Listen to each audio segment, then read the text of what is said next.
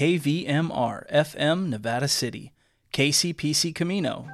I'm Claudio Mendoza, and it's time for the KVMR Evening News. After the BBC News headlines, Racial Reckoning of Minnesota will provide an update on the Derek Chauvin trial. KVMR is supported by Four Paws Animal Clinic, providing medical, dental, surgical services, alternative therapies, and cat boarding for cherished companions on Searles Avenue in Nevada City. Dr. Susan Murphy and staff proudly support KVMR, FOURPawsAC.com, and Milkman Toner Company, providing local, hometown service for network printers, copiers, and scanners, carrying environmentally safe, remanufactured toner cartridges with printer support, serving Northern California counties, also San Francisco to Lake Tahoe. MilkmanCompany.com. This is Racial Reckoning, the Arc of Justice. Here's Georgia Fort with today's update. Intensity continues to build in the courtroom following yet another day of emotional testimony. Do you need a minute? A 61-year-old man who witnessed the death of George Floyd, Charles McMillan, broke down on the stand when the prosecution replayed footage of the moments leading up to Floyd's death. In the footage, you can hear McMillan pleading with Floyd. Hey, you can't win. I'm not trying to win. I'm not trying to win. I'll get on the ground or anything. I'll get in the car. He know it. He know it too, Mr. Officer. Y'all hear me? Following McMillan's testimony, attorneys for the state played multiple recordings, including the body camera footage of all officers involved and surveillance from inside of Cup Foods. The surveillance footage shows George Floyd in the store interacting with multiple people, even laughing with another customer at one point. A 19-year-old cashier testified Wednesday afternoon about the moment he realized George Floyd gave him a counterfeit $20 bill. When I saw the bill, I noticed that it had a blue pigment to it, kind of how a $100 bill will have, and I found that odd, so I assumed that it was fake. Okay. The cashier said he now feels guilt for the choices he made that evening. Outside of the courtroom, the community continues to protest, demanding justice for George Floyd. Protesters once again wrote names of those killed by police on locks and hung them on the fence surrounding the government center. Previous locks were cut off by the National Guard. For the Racial Reckoning Project, I'm Georgia Fort.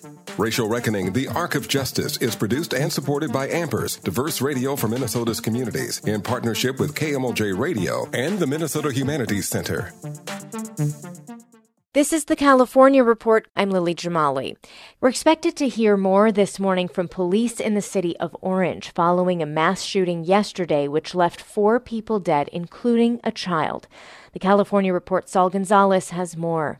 Lily, the shooting occurred late Wednesday afternoon at an office complex. Here's Orange Police Lieutenant Jennifer Amott describing what officers found upon arriving at the scene. Upon entering the business and in the area, they have discovered 4 victims that are deceased on the location. One of those victims does include a child. A surviving victim, a woman who hasn't been identified, is receiving care for gunshot wounds at a local hospital.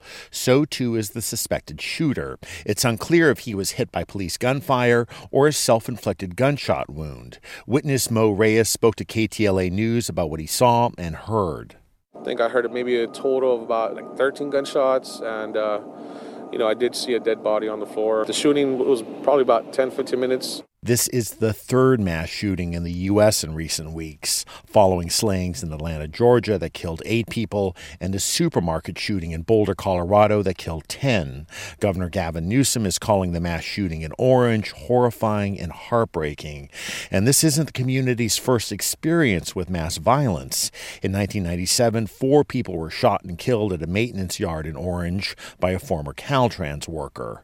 Lily? Thank you, Saul. That was the California Report's Saul Gonzalez in Southern California.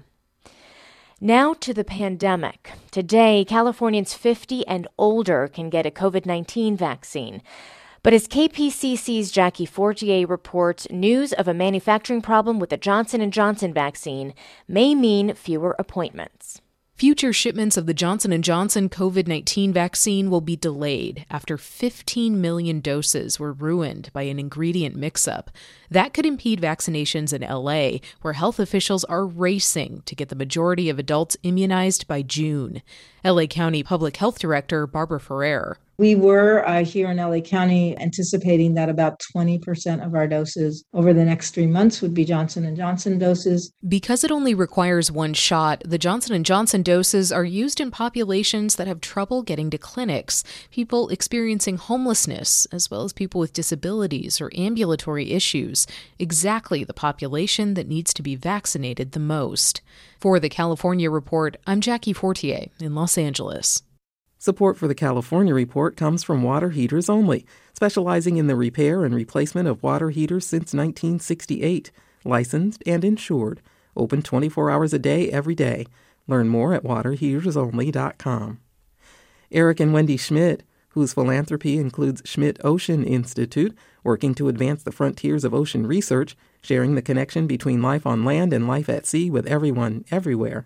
And College Futures Foundation, supporting KQED special broadcasts from college campuses and other higher education reporting. Learn more at collegefutures.org. As Stanford's women's team and UCLA's men's team prepare for the NCAA Final Four to do battle on the court, the U.S. Supreme Court took up a years-long dispute over payments to student-athletes. Alicia Jessup is associate professor at Pepperdine University, where she teaches sport law, and she joins us now. Good morning. Good morning. So first, Alicia, thoughts on yesterday's hearing. What stood out to you? Yeah, what stood out to me was just the range and diversity of questions asked by the Supreme Court justices. You had Clarence Thomas, who typically leans more conservative, probing the rationale for why college coaches' salaries have skyrocketed and something called the NCAA transfer portal. You had justices like Stephen Breyer, who tends to side with the more liberal court, asking questions signifying possibly that he might align with the NCAA in this case. So one thing that really struck me from the justices' questions was it was almost like they were trading spaces. Yeah, it's a great point. It did throw a lot of us for a loop. It does make it a lot harder to prognosticate about what is going to happen, how the court will ultimately rule. What's your best guess at this point? Sure. So heading into the oral arguments, there were some sport law experts who were predicting a 9-0 Supreme Court decision in favor of the Alston plaintiffs. And certainly that's still possible. However, hearing the questions yesterday, I think it's going to be closer. Yesterday, I put out onto Twitter that I think it's going to be a 6-3 decision. I see Justices Thomas and Coney Barrett dissenting and ruling in favor of the NCAA. And I could see Justice Breyer as well writing his own dissent. He raised the point that this case could have implications to industries well beyond college sport, and the industry he pointed out was the tech industry. And so I think that could cause him to write a dissent in this case. What would be the potential impact on the NCAA as we know it if your prediction comes true?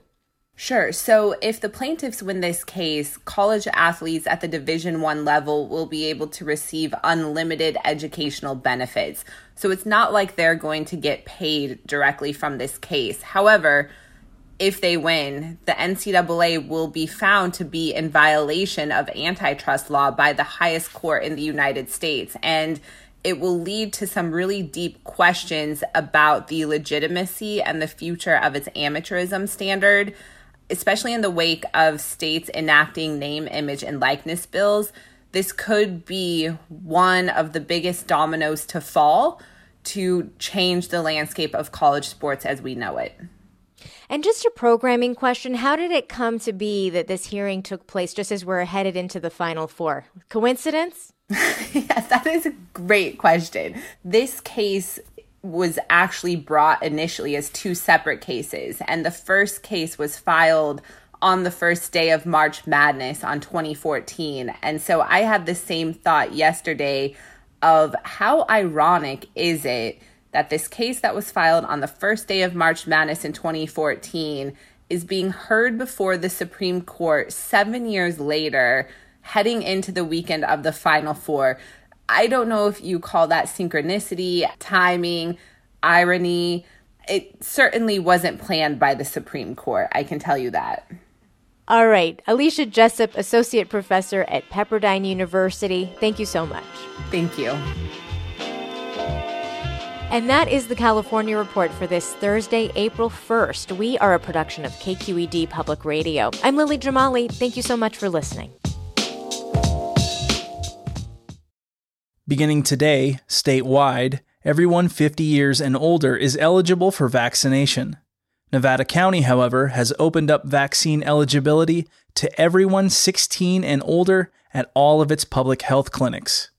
The decision was made with hopes to maintain the current momentum and to allow people who are ready to get vaccinated to make an appointment. New appointments are released every Friday at noon for the following week.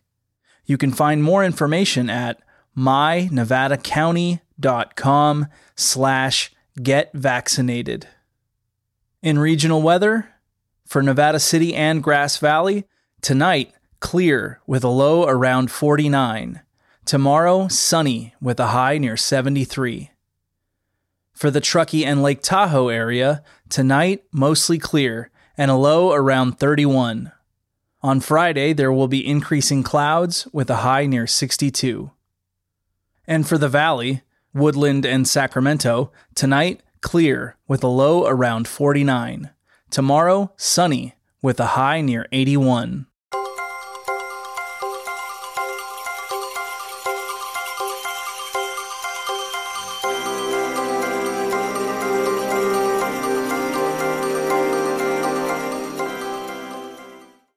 Next, we'll listen to Hospitality House's Needs for the Week, followed by Brave Hearts.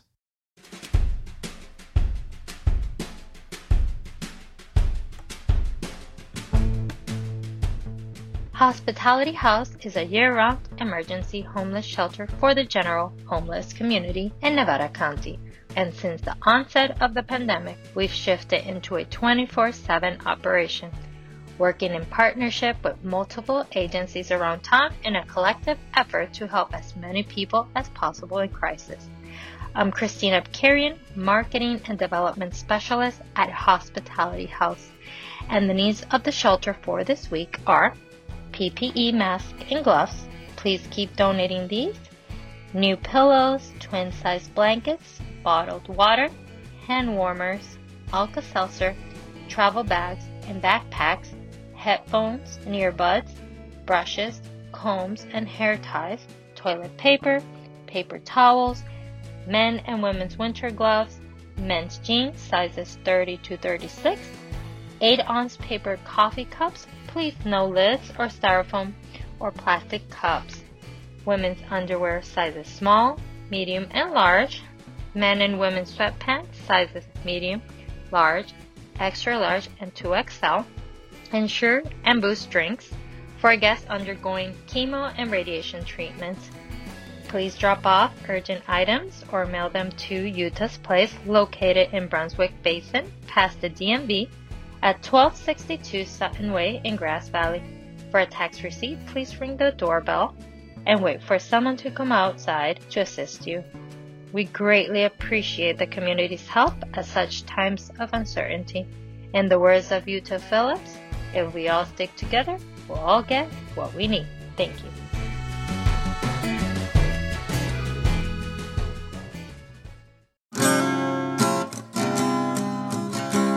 Welcome to this edition of Brave Hearts, where we hope to increase your awareness and understanding of what homelessness looks like and some of the many organizations working on solutions to improve the homeless crisis.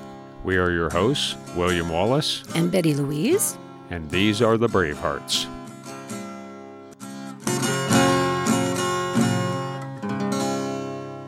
Following excerpt is from Julie Lang, who has been a mental health professional here in Nevada County for over 20 years. And she has her own experience working with the homeless population. What exactly is your role at the jail? My role at the jail is to provide mental health services for anybody that needs them for any reason. If somebody comes in and has a mental health history or has been through any trauma or shows any type of behavior that looks like they may need a help of a mental health professional or at request of anybody. So I'll see anybody and everybody that needs it at the jail. Aha, okay. Could you just give us a description of your work in the mental health field?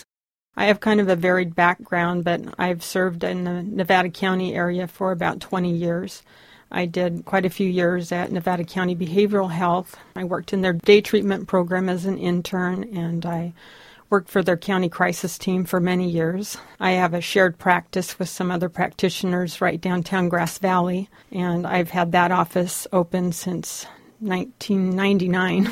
I also did a little bit of work at Lovett Recovery, doing dual diagnosis patients that were mentally ill and also substance abusing. And I pretty much serve the general population in our area. In my private office, I do take insurance, and I have a sliding scale. Sometimes I've seen people from all different levels of life. So what has been your exposure to working with the homeless population? I would say that my exposure started when I worked in day treatment at County Mental Health many years ago in the late 90s for the crisis team. Often there were mentally ill people that were homeless and camping, some of them veterans. They would use substances or just become very depressed or exhibit odd behaviors, so they would be called in for evaluations. I would see quite a few people through those venues. And what is your general assessment of the mental health of our homeless population? I would say that most of the homeless people have some sort of, at least the stress of survival, which can drive anybody to depression and anxiety. Often there's a lot of substance abuse, and substance abuse is for varied reasons. A lot of people use substances to ease the pain of homelessness, and it's also a social commodity, a way to join with other people. You've been involved with the homeless community for many, many years. What are the changes or the shifts that you've seen, if any? I think I'll start it out with anybody could become homeless. Mm-hmm. And so the homeless are everybody. There are a lot of homeless people that have severe mental illness, and for many years there haven't been a lot of services available for these people. A lot of them have been schizophrenic or have severe bipolar disorder. Some are developmentally delayed on top of it, and our resources haven't really been set up to take care of everybody. Some of the homeless have had a lot of mistrust with services as well, and they're so used to being judged that they're not quick to want to talk to anybody. So there's severely mentally ill people out there. There are developmentally delayed people out there. And then there's people out there that are homeless that even recently were working and either were laid off by their companies or they had a serious back injury or something that kept them from going back to work. And little by little, banks foreclosed on their home. They were unable to get a job. They were unable to look good in an interview anymore and lost faith.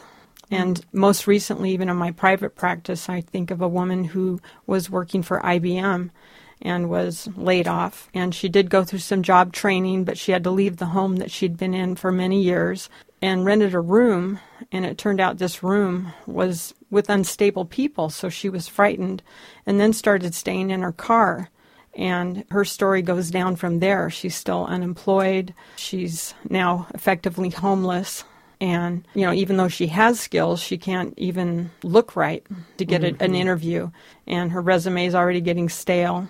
Right. She lost her insurance. I saw her up till when it ran out, and then I did a sliding scale for a while, and then slowly she's just fallen off the map. And I've seen a lot of people go through things like that.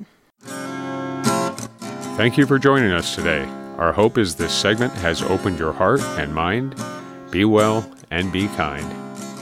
This project was made possible with support from California Humanities, a nonprofit partner of the National Endowment for the Humanities.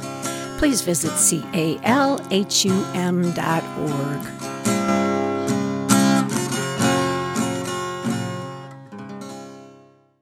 Molly Fisk, closes out our newscast by reading two poems by Asian American poets.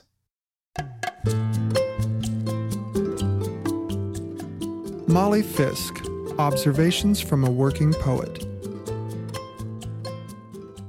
In our country and in our county, there's been recent violence toward Asian Americans.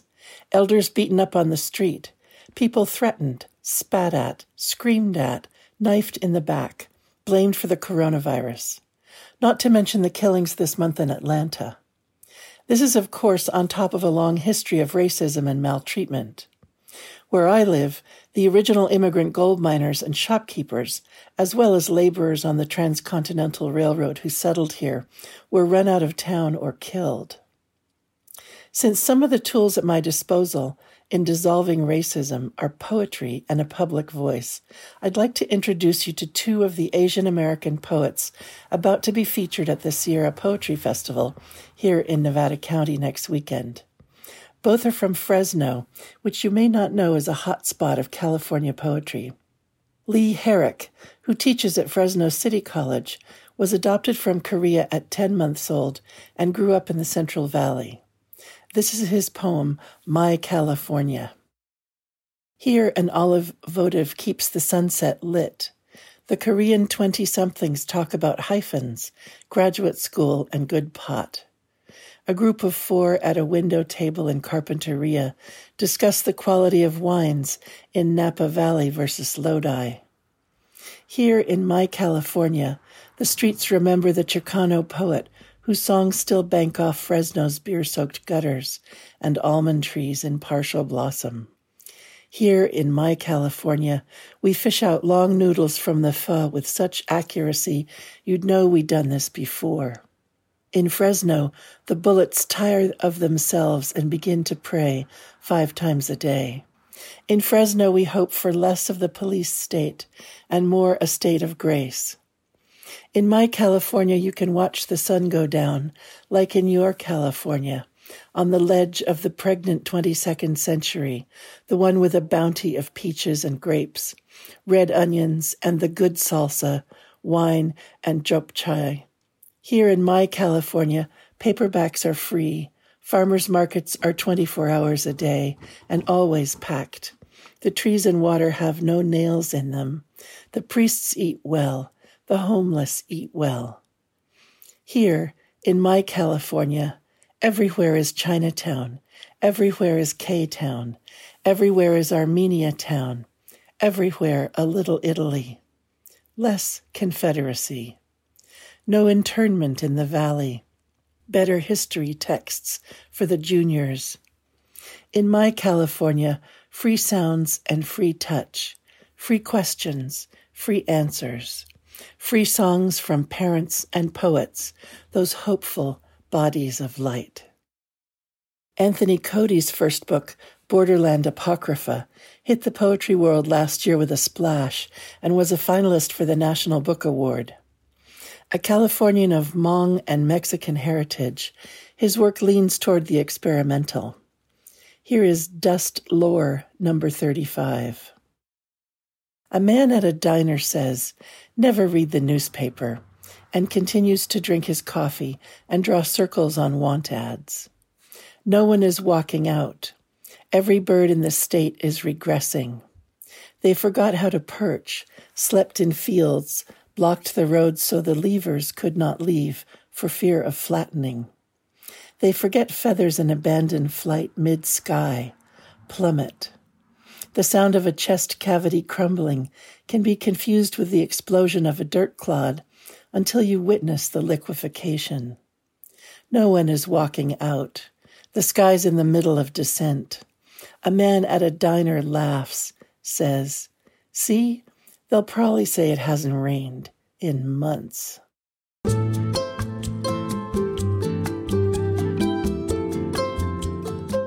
Award-winning poet Molly Fisk writes, coaches, and teaches writing in California's Sierra Nevada foothills. You can reach her at mollyfisk.com. This program is produced at the studios of KVMR FM, Nevada City, California. Funding is provided by Harmony Books of Downtown Nevada City and KVMR with support from the Corporation for Public Broadcasting.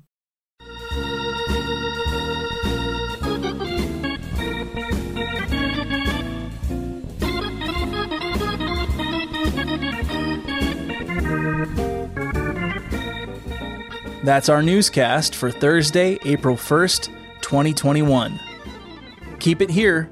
Money Matters with Mark Cunaberti is next, followed by Democracy Now! At 7 p.m. This is Claudio Mendoza. Have a good evening and stay safe.